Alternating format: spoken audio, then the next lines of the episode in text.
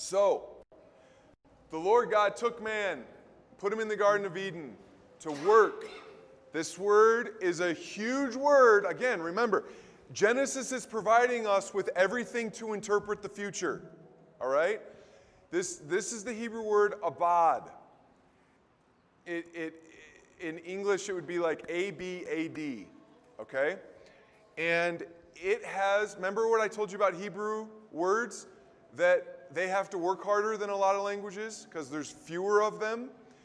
And so this word has a wide semantic range. But what it can mean is serve, worship, cultivate. Okay? So it's a very all-encompassing word. Serve, worship, cultivate. Now, this word becomes hugely significant in the book of Exodus. Because you know what it's called, what Israel is doing for Pharaoh? Avading him. And God sends Moses to Pharaoh and he says, this is what I want you to tell him. Israel is my firstborn. And I want them to come and worship, avad, me. You're making them serve, worship, cultivate your stuff. And I'm telling you, they're my kids. I want them to do my stuff. Huge. The Exodus is not about Israel versus Pharaoh. It is about God versus Pharaoh. That's huge, okay? But it all gets back to Genesis. Adam's job is to work, serve, worship, cultivate in the garden, and to keep it. Now, if you read that in the English translation, you might picture Adam with a rake or a hoe, you know, or a shovel, just kind of, you know, being a gardener, which I think was part of his job. I think that probably fits in what he was supposed to do in cultivating it and expanding it. But this word also means protect, guard. Don't let anything unclean in. What does that remind you of? It does, but in Leviticus and Numbers. The tabernacle. Don't let anything unclean in, right? It's all based on the Eden, though, because you're right. The serpent was totally unclean in what it was presenting, okay? All right, so very, very significant. These two terms open up the rest of the Torah in a lot of ways. So work, abad, serve, shemar, become two major themes in the Torah. Both are used to describe the Levites and the priests. Serve, guard is used to describe the work of the cherubim after the fall. The same word, shemar, that's used of Adam is used of the cherubim standing. If this stage were Eden, the cherubim standing here. He's guarding it. So whatever you think of, when you think of the cherubim and what he's doing with that flaming sword that some commentators think was lightning, whatever you think of the cherubim standing on the edge of Eden, the exact same Hebrew word is used of Adam and what he was supposed to do in Eden. Guard it. So if you get fired from a job, okay, and you didn't really understand why you got fired, one thing you can do is go and watch the person who replaced you because they're apparently happy with what he's doing, right? And when you see what he's doing, you're kind of like, oh, I guess if I would have done that, they would have kept me, right? Well, if Adam goes and looks at what the cherubim's doing, same words used to describe his labor as Adam's.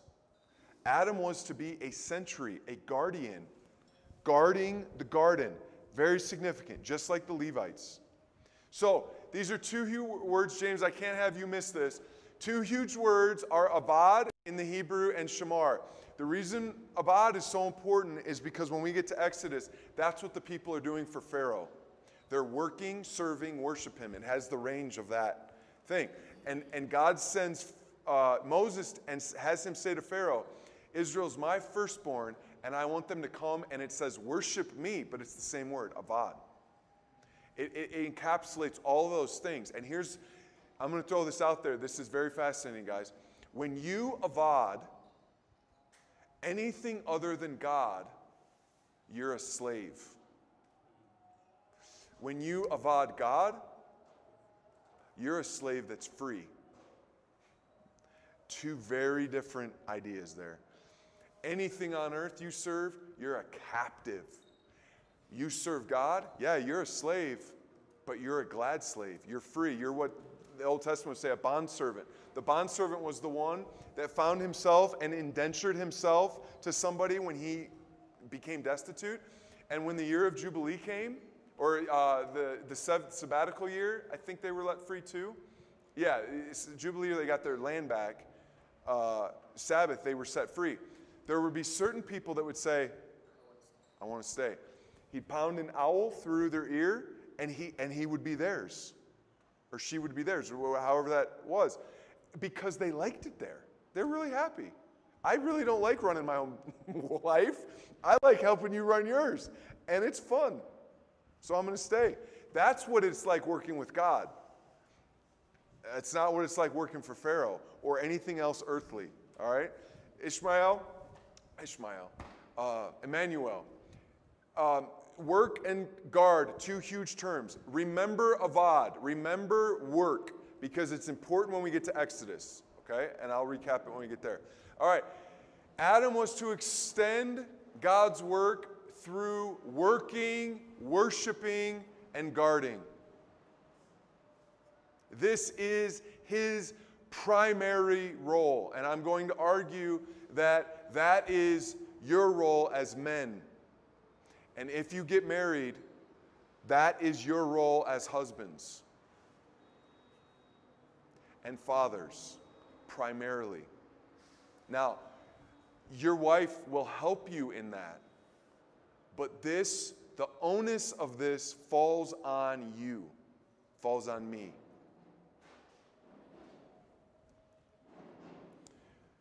Okay, now guys, this is where we're getting into day 7, okay? Because Adam was to do this with the garden. But was he to do it in a way that it all depends on him? Was he to do it in his own strength? No. He was to do it in a day 7 sort of way. How do you guard, work, and keep in a day 7 sort of way? Unless the Lord builds the house, those who build it labor in vain. Unless the Lord watches over the city, the watchman stays awake in vain. Do you still have watchmen? You still got watchmen. Dependent on the Lord, watchmen. It is in vain that you rise up early and go late to rest, eating the bread of anxious toil, for he gives to his beloved sleep. Guys, can I tell you a little personal story here that happened this week? You're going to either laugh with me or cry with me. So, not last night, but the night before, I'm working on because I got all my notes, but I'm putting it on PowerPoint while I'm here. So, I was up on whatever it was, Monday night, working. It's like 11:30, and I'm like, I finished day 7. On the 70th slide. And I thought, God, you are so gracious to me. It's time for me to go to sleep. Started getting ready for bed, and I thought, but what if I end at like 3 o'clock? And we got 2 more hours, and I don't have notes. So I stayed up later and started looking at the next notes. And then I couldn't go to sleep till 2:30. And are you ready for this? It was time to end yesterday. At 5 o'clock, 5:06, it was time to end. I clicked the next slide to see what it was. Day 7!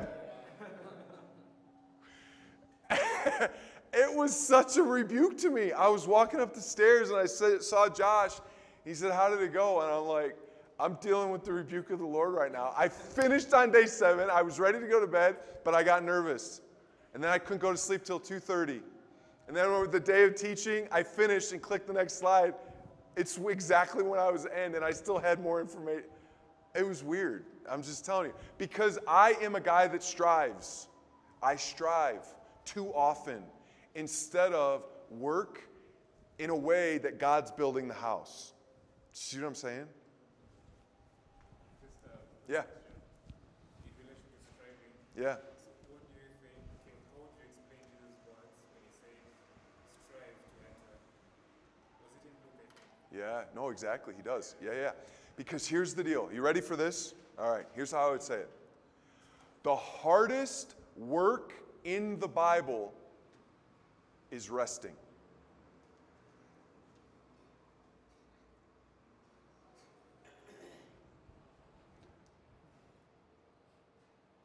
That's it. Guys, look at. Someone tells an inappropriate joke, and everyone else in the room is laughing. Is it hard to not laugh sometimes? But not laughing is resting in the strength of God. Saying, God is my strong tower. I don't care what people think about me. Is sharing the gospel hard? But that's resting. God's work is all in his strength. You know, I'm not like super fearful, but I'm not crazy about flying. You're like 30,000 feet above the ground in something that is made up of a bunch of pieces that don't fly. Right? A good friend of mine's a mechanic. He'll never get on a plane because he knows how engines work. You know, he's like, oh, thank you. I see how these things break down. I don't want that to happen 30,000 feet in the air, right? But I knew God was calling me here, right? So there's an element of like, it was hard and yet easy at the same time because I knew God was in it. And so I pray on the plane. I put my... It's that kind of thing. It's like Paul, think of the paradox that Paul says, I worked harder than all of them, yet not I, but the grace of God. It's a paradox, right? It's work, but you can't call it work. There was a missionary, I can't remember who it was, but he came back and, you know, his life was just poured out. Livingston, David Livingston. And he was getting interviewed, and someone said, you know, you sacrificed all this stuff. And he said, I will never call it a sacrifice. So it's like, there is sacrifice in Christianity, but can you really call it sacrifice when it's with the Lord and for the Lord? And you know what I'm saying? So there's all these paradoxes. Like Paul will say, I'm sorrowful yet always rejoicing. Crushed down, but not destroyed. You see? It's that sort of thing. So striving is incredibly hard, but it is also resting in a way. And I hope as we get into the text, you'll see how that works. Okay? All right. But he said to me, your grace is sufficient for you. My grace is sufficient for you, for my power is made perfect in weakness. For thus said the Lord God, the Holy One of Israel, in returning and rest you shall be saved. In quietness and trust shall be your strength. So these are all indications of how Adam was to spread the garden. AB, would you read that last one for us? What he said? Yep. But he said, what is impossible with man is possible with God. James, would you read this one for us? Work out your own salvation with fear and trembling, for it is God who works in you, both to will and to work his good pleasure. Okay. Do you see that? Work out your salvation with fear and trembling. You know, you guys don't have iced over lakes here. Do you? No? Iced over lakes. But we do where I'm from. And it's always kind of scary, like, how thick is the ice? You know, you kind of like throw a rock on it first, stuff like that. And you kind of like ease your way out where it's still shallow and kind of like shake yourself to see if it's fear and trembling a little bit, right? That's what Paul is saying about how to walk this Christian life. Because God is the one behind you doing all this work. There's a story I've heard, I don't think it's true, but there's a story about a mom who was having her son take piano lessons, and he didn't really like it. So she thought, you know what I'll do? I'll take him to a concert where a pianist, a master pianist, plays piano really amazing, and maybe he'll look at that and say, wow, I would really like to do that. And the story goes where the mom's sitting there at this really like high-end concert, you know, everybody's dressed up, and this guy's going to come play the piano really majestically, and all of a sudden, she starts hearing chopsticks. Do you guys know what chopsticks is in piano? It's a real simple tune, you know, playing, and everyone's like gasps, and they're like, and she looks, and up on stage, this huge grand piano, and her son had wandered upstage and was playing chopsticks on the piano. And she's all embarrassed because her son's up there, he's not supposed to be. And before she can get up there, the story goes where the master pianist walks out on the stage, and the little boy doesn't see him. And he stands behind the little boy, and he starts turning that really simple tune into something beautiful. And he whispers to the boy, keep playing, keep playing, keep playing. I don't think that story's true, but it's a really helpful story to understand our walk with God and our role with God. God's just saying, hey man, you do what I've called you to do. And I'll decide how far it goes to the north, to the south, to the east, to the west. You just be faithful with what I give you. Have any of you guys heard of the evangelist D.L. Moody? There's school in Chicago. It's where I went for my master's. Do you know that the guy that led D.L. Moody to the Lord, I believe it was his teacher, he was his teacher at church when D.L. Moody was a young man. He went to share the gospel with D.L. Moody, and he was so nervous about doing it. He was walking to the shoe store to share it with D.L. Moody, where D.L. Moody worked at the time. He was so nervous about sharing the gospel, he was praying as he walked to the store. He walked past the store because he was praying so hard about it because he was so nervous. He goes in the store, he shares the gospel with D.L. Moody, he eventually comes to Christ. Guys, do you know that guy's name that did that? I can't remember the guy's name. I read the story, I can't remember his name. But think of what God used him to do. So, listen, it's not about largeness. That's God's problem. That's not my problem. My problem is to be a faithful husband, to be a good dad, to be faithful with the knowledge and the experience and the gifts that God's given me. And God takes care of the rest, right? I'm just called to do what I'm called to do. And that's why Psalm 4 says, so I will go to sleep in peace, for you are the God of my protection. Right? Ben Lovelady didn't go to sleep in peace at 2:30 two nights ago because I wasn't trusting God to be my shield, my protector, my provider. You see? Consider Leviticus 3:12. Let me read this to you. This is God telling Israel how they are to spread his kingdom. Listen to what he says. If you walk in my statutes and observe my commandments and do them, then I will give you your rains in their season, and the land shall yield its increase, and the trees of the field shall yield their fruit. Your threshing shall last to the time of the great harvest. The grape harvest shall last to the time for sowing, and you shall eat your bread to the full and dwell in your land securely. I will give peace to the land, and you shall lie down, and none shall make you afraid. I will remove harmful beasts from the land, and the sword shall not go through your land. You shall chase your enemies, and they shall fall before you by the sword. 5 of you shall chase 100, and 100 of you shall chase 10,000. And your enemies shall fall before you by the sword. I will turn to you and make you fruitful and multiply you, and will confirm my covenant with you.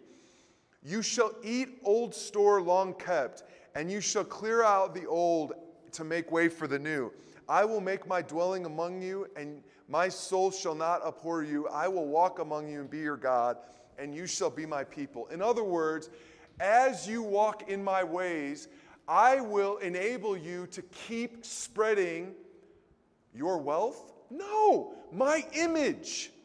Do you see? It's like, look, if you're doing what I'm calling you to doing, I'm going to bless you, I'm going to sustain you, so you can keep doing what I called you to do, which is spread my name. But what Israel did is they were faithful to him for a while, very short time, and then as he gave them wealth, they said, oh, this is great, forget the nations, forget the poor in my own community. The kings had beds of ivory. The queens, he calls the queens, the royalty, cows of Bashan. That's what he calls the women. Can you imagine standing up in the church saying, you women, you're cows of Bashan? And what's he saying? He's saying, you're eating all the food while the poor people in your community starve. Because apparently the cows of Bashan were known to be pretty hefty, right? So, this is the idea. Israel was the top wine goblet of the wine pyramid, and they turned it into a dam with higher and higher and higher and higher walls. And God says, hey, I'm going to break that dam. And I'm going to give the keys to the kingdom to a people that produce fruit. Israel became, do you know the only difference between the Sea of Galilee and the Dead Sea? The Sea of Galilee has outlets. The Dead Sea has no outlets. It has actually more water flowing into it than the Dead Sea does, but it doesn't have outlets, or the Sea of Galilee. And that's a fitting paradigm for what it's like if we don't have outlets. We're not spreading. We're not spreading. And this is very similar to the New Testament, what Jesus says to the disciples. He says, go in all the nations, preach the gospel. But then he tells them this, Acts 1:8, don't leave. Don't leave yet. Stay put. You will receive power when the Holy Spirit has come upon you, and you will be my witnesses in Jerusalem, in Judea, Samaria, and the ends of the earth. You see? But what's he telling them to do? He's telling them to spread the gospel according to day 7, which is by my strength, not yours. That's why you got to wait for the Holy Spirit, because I'm going to be the one to spread you. Okay, and the Lord commanded the man. Any thoughts, questions on that before we move on? James.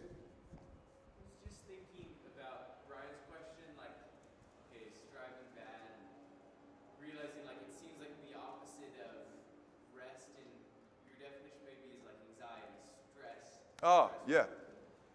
But I was just looking at in Genesis, like all that, I think I just sympathize with the striving so much. I love all that. But the seventh day seems to like compare God's working and God resting, not his stressful working.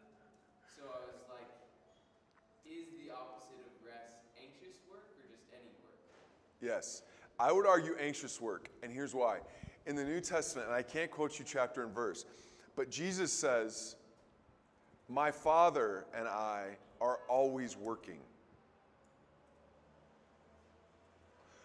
So somehow God is still working, even though day 7 never ended.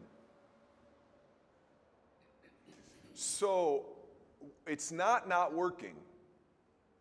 It's not becoming a monk and just going and spending time on the Word of God all day, in a sense. It's carrying out the work of God in his way, according to his strength and timing. So it's not working. It's just working in a state of rest. Yeah, John Wesley has a great quote on that. He said, I'm always busy, but I'm never in a rush. You know, I've always got things going, but I'm never frantic about it. You know, and I think that's kind of helpful for me to think through. So yeah, good clarifying question on that. Anything else? Okay. The Lord God commanded the man, saying, You may surely eat of every tree in the garden. Now, guys, you need to memorize this because it's going to become really foggy when Eve comes up in the fall. So I want you guys to like get this down verbatim because I want you to correct Eve when it's her turn. Okay? And the Lord God commanded the man, saying, You may surely eat of every tree in the garden, but of the tree of the knowledge of good and evil you shall not eat, for in the day that you eat of it you shall surely die. Okay? Genesis 2:4's use of day guides our understanding for its use here. So in Genesis 1, my argument is that Genesis 1 is talking day of the week, day, and we'll see that in the Ten Commandments with the Sabbath. For in 6 days God did this, but on the seventh he rested. I think he's arguing that first week, his understanding was that it was an actual week, okay? But in Genesis 2:4, it says, in the day that God created the heavens and the earth. Well, clearly that's not a literal day. That's a period of time in the day, like back in the day when God did this, right? So in Genesis 2:4, again, everything in Genesis prepares us for what's next.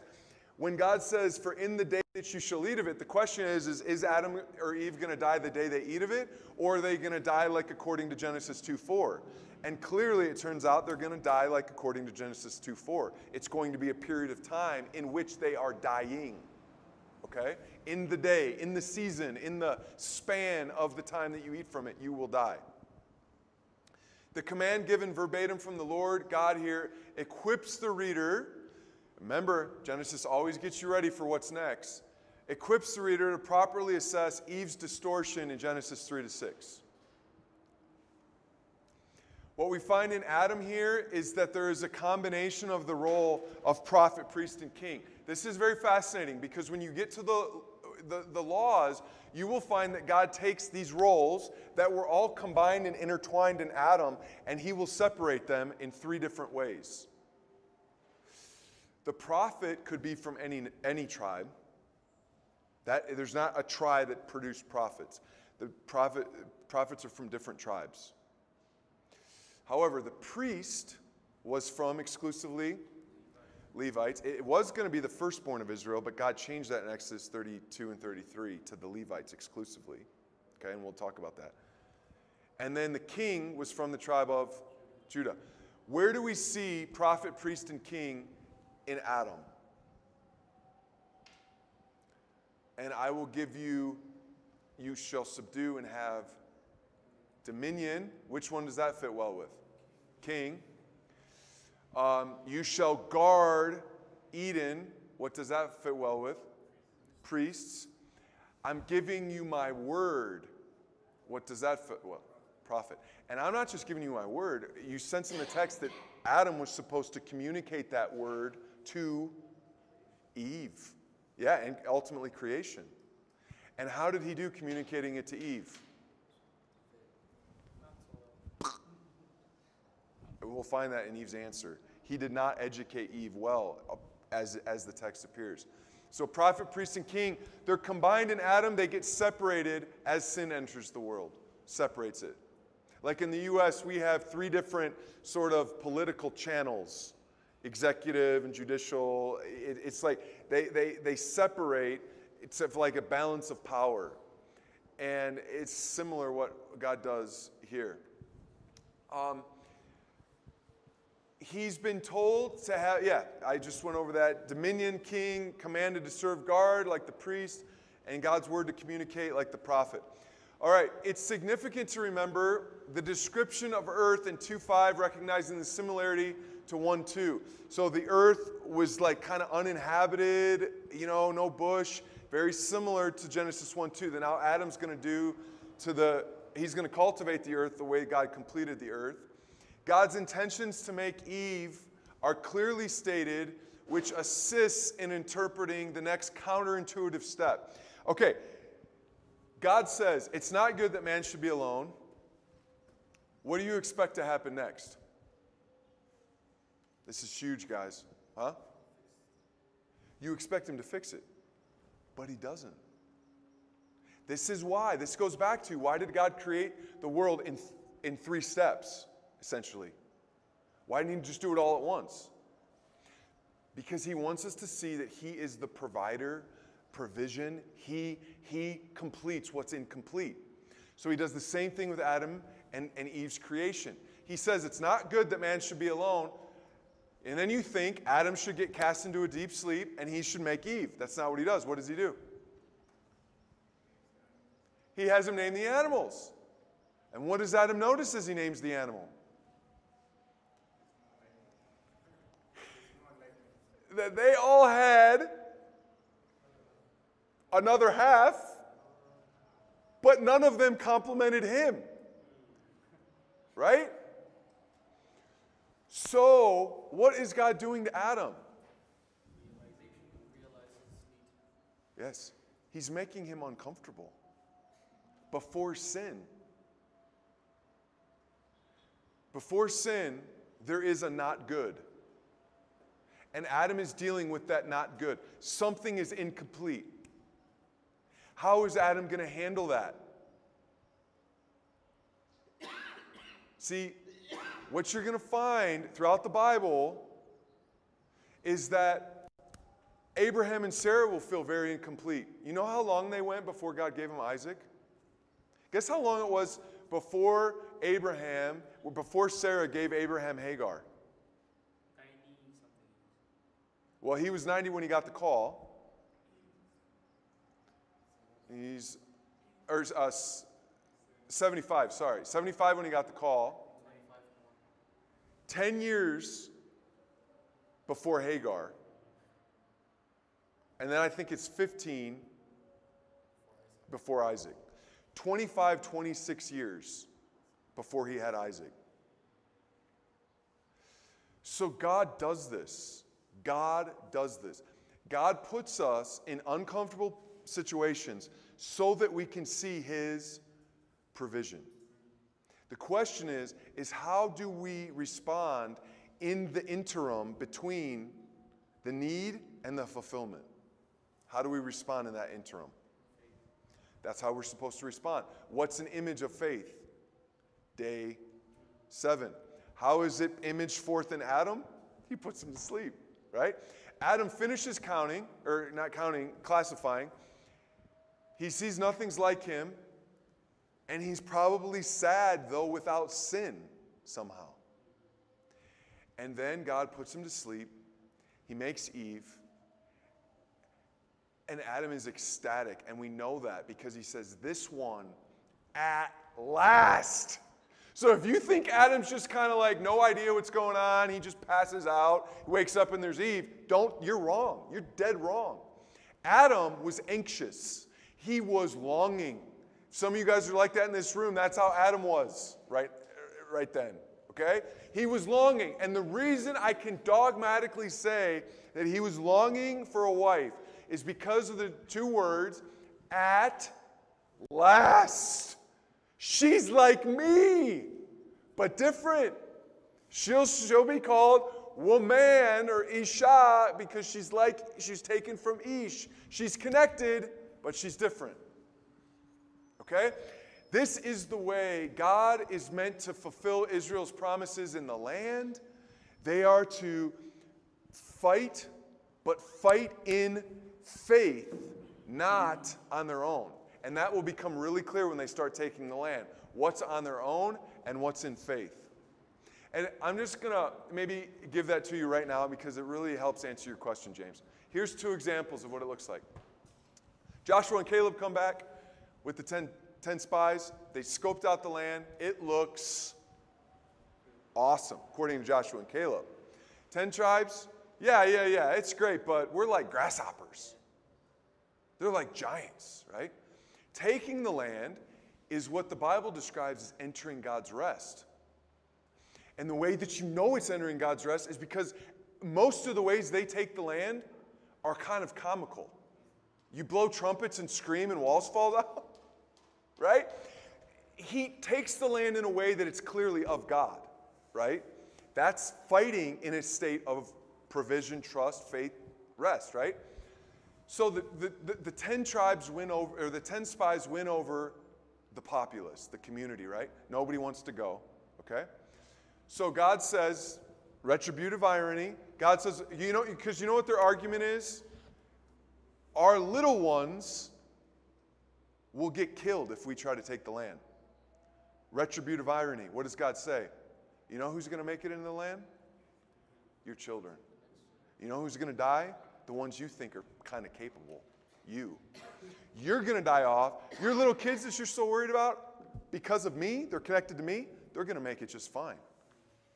So it's retributive irony. Israel hears the message. Oh, we made a mistake. We got it wrong. We'll make it right. We'll go up tomorrow. 1 second, they're like, absolutely not. No way. We're not going there. We'll die. In a period of like less than a day, they're saying, we're going. We're going tomorrow. Same unbelief. One looks like faith, but it's just as bad unbelief. And they're going to fight. So you know what they do the next morning?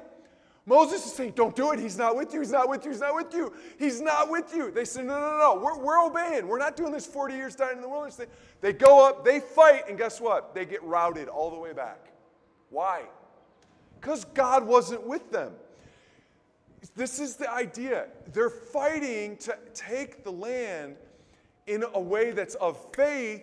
They're still working, but God's doing it. They can say, man, somebody comes up, man, you took the land. And I said, well, I mean, we did, but it was really God. Like, here's some of the stories, and you tell us if we had anything to do with it, right? If the Israelites had taken the land the next day, that would have been, they could have pounded their chest and said, we took it. We got it. We got the land. But that's the difference, right? They kind of look the same in some ways. Drastically different. It's just like Zechariah and Mary. It's just like Abraham and Sarah. They both do very similar actions. One's of faith, one's of unbelief. That's what we're dealing with here. Okay. An example of where God does this again. In Christ. You got Lazarus, right? How many sisters you got? Two sisters, Mary and Martha. They're apparently friends with Jesus, and they send him a message that says, Lazarus, our brother, the one you love, is sick. He's about to die. Come. Text says, now Jesus loved Mary and Martha and Lazarus. It's just equivalent to God saying, it is not good that man is alone. It's the same sort of concept. Because then what he's about to do next seems very counterintuitive. Therefore, he stayed 2 days longer where he was and let the one he loved die. Counterintuitive, is it not? So he purposely waited till he died. Jesus walks into town. He's met by both Mary and Martha. They both say virtually the exact same thing. If you had, he wouldn't have died. What are you doing, Jesus? He says, do you believe that I'm the resurrection and the life? She says, I do. What does that got to do with this? Right? This is kind of her thought. So he waits 4 days. Jewish people thought the soul left the body on the third day, so he waits beyond that time. Okay? Opens up the tomb, calls them out. Right? Jesus loved them. And he loved them through putting them through one of the most agonizing things of their life so he could show them that he will provide for them. That's the idea. It's the same thing he did with Adam. He put him through this pain so that he could provide for him. And then you know what's beautiful? John 12. Do you know what Mary does? After Lazarus is raised from the dead, they hold a feast at their house. And Mary comes and she pours what was likely the most precious possession she had besides Lazarus. She pours perfume over his feet. They say it could be like a lifetime's worth of wages, like super expensive. And what she's saying is Jesus, I now trust you with my most valuable possession, and here's the way I can show you. That is the concept of what God did with Adam. He's saying to Adam, Adam, listen, I'm calling you to do an incredible thing. I'm calling you to spread my glory across the earth. That's gonna seem pretty intimidating. Let's start with, I want you to feel that you need a wife, right? Let's just start with that. Now Adam gets a wife, and in the process, he's named all the animals. So now Adam is poised. He's got a working relationship with the animals. He named them all. They're cooperating. The animals are all his friends. They're going to work and cultivate the world just the way God wants them to do it. Now he's got a wife who is an unbelievable complement and helper to him in the process. And not only that, but they can have babies that will help them in this process. Not only that, they'll continue to have access to the tree of life so that they can live forever. Not only that, but they're going to do this all under the umbrella of day 7. Do you see how it's possible now? This is the idea of what the text is getting at. Okay, so for Adam, there's not a fitting helper found. Fit here corresponds to fit in 2:18 to 19.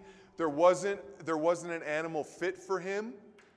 And then he says that this one fits me. She matches me. Adam now tastes for himself God's good without sin. And then this was the psalm I quoted, Psalm 4:8. In peace I will both lie down and sleep, for you alone, O Lord, make me dwell in safety. Yeah, just really, really awesome. I remember hearing a story about a guy, I think it may have been Spurgeon, that he had to prepare his sermon, but it wasn't coming together or something of that sort, and he had to go to sleep. He was so tired, but he was preaching the next day and wasn't prepared. Very nervous feeling, right? If I got this right, he went to sleep, and in his dream, he quoted the whole sermon, and his wife wrote it down and gave it to him in the morning. Is that crazy? That's crazy. All right, but it's a really good example of some, because Ben Lovelady, I would have stayed up till 6 a.m. and preached a terrible sermon, unfortunately. That's our tendency, right? To say, God, I'm tired, you know. And it doesn't mean be lazy in the pulpit. Don't take it that way. But all right. So the Lord caused a deep sleep to fall on the man. He took one of his ribs and made Eve with it. All right, check this out. An image of God's provision for our lack, thereby embodying day 7. He is here seen to be the God who provides. Essentially, one of the things we didn't say that God did while man was asleep was, figuratively speaking, God created heavens and earth while man was asleep. Did he not? In a way, it's more figurative, but God's doing it all the time. This serves as a model for how Israel is to move in the land. Talked about that.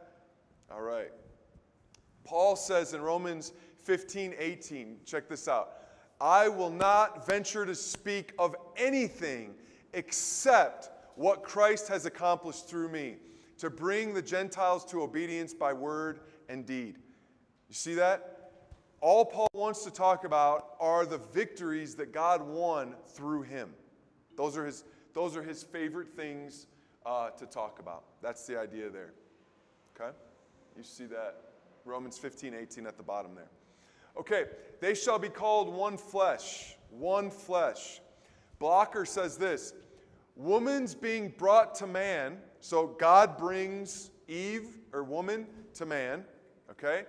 And he says, is less of a union and more of a reunion. Why? Because she's taken from man. So isn't that, it's an interesting thing calling them one flesh, because truly they are. They're connected. She came from Adam's body.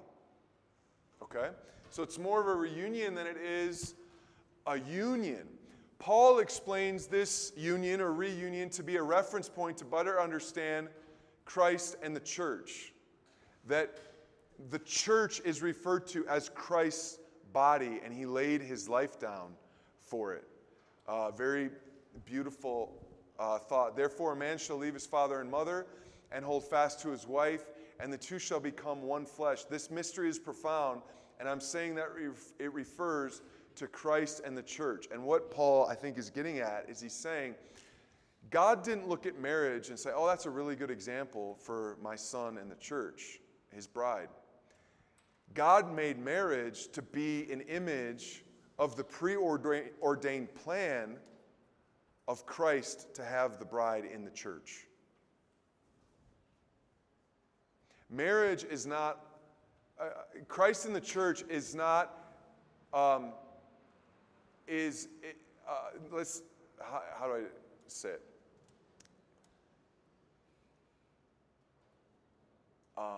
Marriage between a man and a woman. Christ in the church is not an elaboration on marriage between man and a woman. Marriage between man and a woman is an elaboration on Christ in the church. We are just, Becky and I are just a picture of what was already coming. Christ in the church. Paul is getting at, the mystery is profound, no doubt, but we are modeled as husband and wife after Christ in the church. Christ and the church are not modeled after us. Very profound.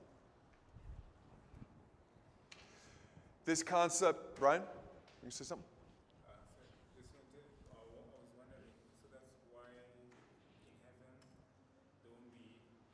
Very good thought. Yeah, it's no longer necessary. The bridegroom has met his bride. Yeah, that's great thought. Phenomenal, yeah. Maybe. Maybe a little bit off topic here, but if, when Christ said that to the disciples, he said, we'd be like angels. Yeah. And we won't. But angels had, or like the sons of man had, came down in Genesis. Ooh, yeah, man, you're getting ahead of the game here. We're still in Genesis 2. But we will get to that. Yes. Yeah. All right. This also helps us better understand why Jesus talks about divorce the way he does. Have you not read that he who created them from the beginning made them male and female and said, therefore, a man shall leave his father and mother and hold fast to his wife. The two shall become one flesh. So they are no longer two, but one flesh.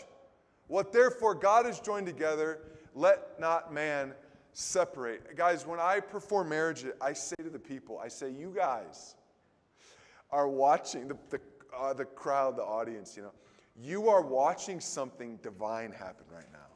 Divine. These two people today, they walked in here, each as a person, separate, two people. They're going to walk out this aisle between you as one being. One. Divinely wedded together before God. One person. And you know what's, this is more towards pastoral counseling, but one of the things that's very sad for me that I see consistently when people are pursuing divorce, there's a commonality. It shows up in different ways, but there's one thought that kind of comes up in the process, that they'll say something like this: I never really loved them. Or he never really loved me. Or she never really loved me. And and here's what they're doing, I believe, even if they are not doing it on purpose. They're going back, and in order to separate, they're going back to undo what God did. And the only way they can be at peace with that is if they believe it in their minds, that they never really were married. Really. We never really were a couple. So they can undo that part mentally, then signing the divorce, all that stuff, certificate, yeah, that'll follow. If they can undo what God did. It's very fascinating. When you guys, if you guys unfortunately will encounter that, you may see that commonality show up, and I believe it's all traced back to this. They're trying to undo God's part. Okay, distinctions between male and female surface consistently in the text. Guys, there's several slides for this. I just want you to know, I'm going to hammer through them because I talked to Josh. You guys are covering this way more as a family concept and how this works out practically as families. And frankly speaking, my culture is different than your culture. And I want to be really careful to not overdefine these things. In my culture, it was overdefined in the 50s and 60s, I think. And as a result of that, we are now experiencing, we sowed to the wind, and now we're experiencing the whirlwind. Because feminism has exploded in our culture. And I think it's the church's fault, frankly, because they were too like dialed in a rigid sort of way in the 50s and 60s. What I'm presenting to you is complementarianism, and that's what you guys will learn from Josh in a bit. But we have to be careful in our terms of definitions. I also think because my culture has overdefined the roles of male and female, if you don't fit my culture's perfect definition of male and female, our culture says, well, then you must be gay, or you must be lesbian, or you must be transgender. In our culture, masculinity is caught up in being able to play a sport or be a cowboy. That's kind of my culture. Artists, writers, that's musicians. There's not as much, there is, but it's not as defined. And because certain people don't fit the mold, our culture tends to push them. Actors, you know, in people in plays. I think that's given, this is just my opinion, but so I want to be careful, but I do want to give you the evidence for complementarianism. Now, how that works out in Ethiopia may look different than how it works out in the States, okay? But I'm going to try to give you some general concepts, okay, from the text. All right, man has great responsibility placed on him as the head in the text. This is evidence of it, and we're going to go real quick here before lunch. Man, Adam, encompasses both male and female in Genesis 1:27. So God created, you fill in the blank when I stop. So God created in his own image, male and female he created. But they're all under the umbrella of what name? Man. It didn't say he created women, male and female, he created them. Do you see the difference? So women are wrapped up in man, and of course that flowed out of what we were just told, because where did women come from? From man. So man is that umbrella, is the idea there. And the woman's origin from his body. Man was created first. Paul makes a big deal about this, recognizing that as God's stamp of authority on him. He came first, therefore he's responsible, the head, as the head. Upon God's entrance into the garden after the fall, he first addresses Adam. Where are you? He said to the man. Additionally, Adam receives the longest judgment after the fall. He curses the serpent, he disciplines Eve, he disciplines Adam. Adam gets the most words for the discipline, which bespeaks his position and responsibility. Adam both classifies and names Eve, which is a sign of authority in the Bible. You'll find women naming their children in the Bible because they have authority over the children. But Adam names and classifies Eve. What you'll find is that Satan in the temptation inverts the order, that the God-ordained order to creation. The God-ordained order for creation looks like this: God, man, woman, animal. How does Satan come? In the form of a animal. Who does he talk to? Woman. Man standing next to her, and who's he getting rid of? God. He completely inverts the order. God says God, man, woman, animal. Satan says animal, woman, man, God. And you know what? This gets really crazy because in the U.S., your guys' dogs out here, you know what goes on in the U.S.? They're in restaurants. They're in stores. They're treated as royalty. So you think this is crazy? I'm telling you, it's still happening. And I've heard in like Germany, it's way worse. The animals are like people. That's what I hear. I haven't been there. But I'm just telling you, Satan, it's just crazy. It's crazy, absolutely crazy. No, this role distinction does not diminish Eve's equality in worth, dignity, and image of God status. This is what we need to catch, that in 1 Corinthians 11, Christ is equated with the woman, and man is created with God the Father. So what you have to ask yourself is, if this diminishes the value and equality of woman, then it also has to diminish the value and equality of Christ in the Trinity, which we would never say, obviously, right? And so this does not diminish her equal status in the image of God. Woman is likely meant in keeping with the creation narrative paradigm as complementing Adam the ways days 1 through 4, 2 through 5, 3 through 6. Why did I do that? Oh, days 1, 4, 2, 5, 3, 6 complement each other. So in creation, you see day 4 finish day 1. You see day 5 finish day 2. You see day 6 finish day 3.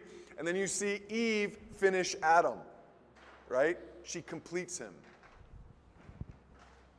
Additionally, the possibility is found where Adam corresponds with days 1 through 3 as providing form, and the woman provides fullness. That's a possible thought going on there. But Adam was clearly held responsible for the serpent's intrusion. He's clearly held responsible for that, which I think is a very form-ish concept. So, woman's presence provides humanity with a greater understanding of the Trinity. We don't have three, in a sense, like the Trinity, three persons, one God, but we do have in marriage two that are one uniquely, you know? God's discipline upon Adam and Eve provide additional clarity on their intended areas of focus and roles and responsibility. Woman is disciplined in what areas? Birth and how she responds to her husband. So it's very much like family-oriented. Where is man disciplined? Work, land. So you get this concept where, and this is also fascinating, catch this, woman is disciplined in the area from where she was taken. Man's disciplined in the area from where he was taken. Man was taken from the dust doesn't work with him anymore. Woman was taken from man, there's going to be struggle between her and man. It's interesting. But you get this idea that when it comes to children, and caring for things in that category, and husband, which often is the home sort of sphere, that's woman's area of influence and priority and responsibility. Man's area of influence and priority and responsibility is in the area of working, even in this outside context, and providing. He won't get food easily anymore. So that means it was likely man's responsibility to get that food, to provide. These are these general spheres that are drawn. I don't think that means a woman can never have a job. I don't think that. But I think the onus of a woman should feel, I need to provide for my children and my husband in a home environment in a unique sort of way. But that can look different ways. And man should be the... If food's not on the table, man should feel that. I got to do something about that. Adam's leadership is depicted most readily in his life being laid down to give life to woman.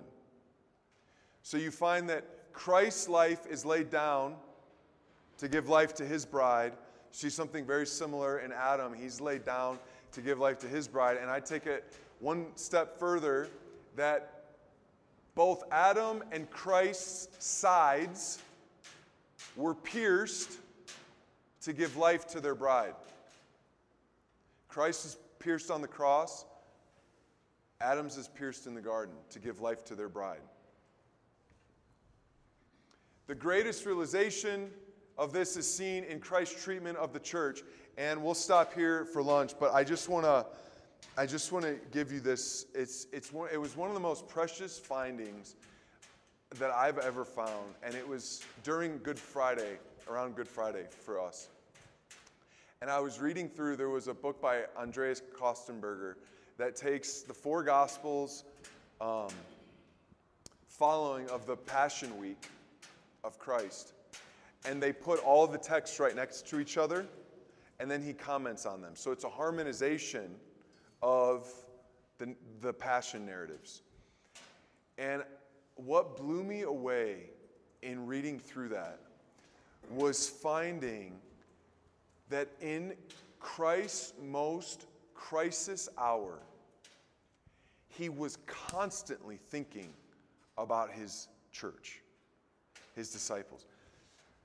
He tells them to pray in the garden so that they might not fall into temptation. He's facing his darkest hour, and he's caring for them and their temptation. The people come to get him in the garden, and he says to them, "It's me you want. Let these others go." He's caring for them.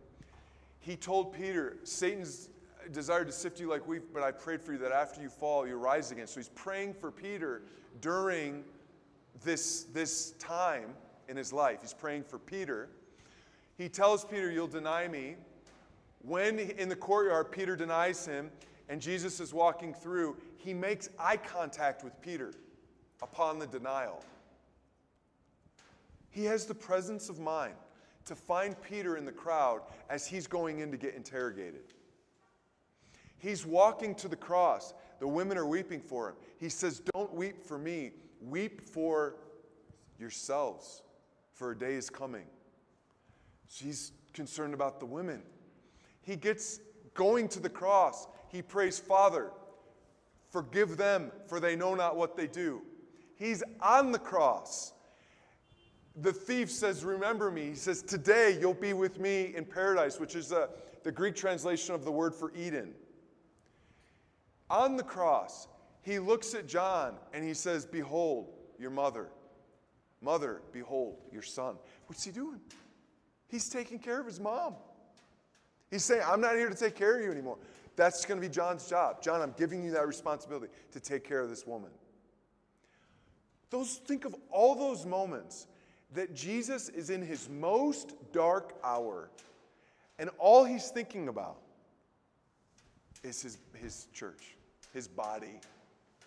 And that is a depiction of how us as husbands and pastors should think about our bride and our church. This theology is not meant to puff up your chest. It's meant to weigh down your shoulders. Whoa, I've got a huge responsibility on my hands. I better do well with it by these people. That's the concept. Let me pray for us and we'll break for lunch, okay? Father, we thank you for these truths. God, we pray that you would impress them on our hearts and allow us to be husbands like Christ is to us, and leaders of the church in a way that love them, even in ways that hurt sometimes. Help us to be faithful to speak truth, yet in love. And Father, we pray that you'd allow us to make great ground up when we come back for lunch. And we pray it through Christ's name. Amen.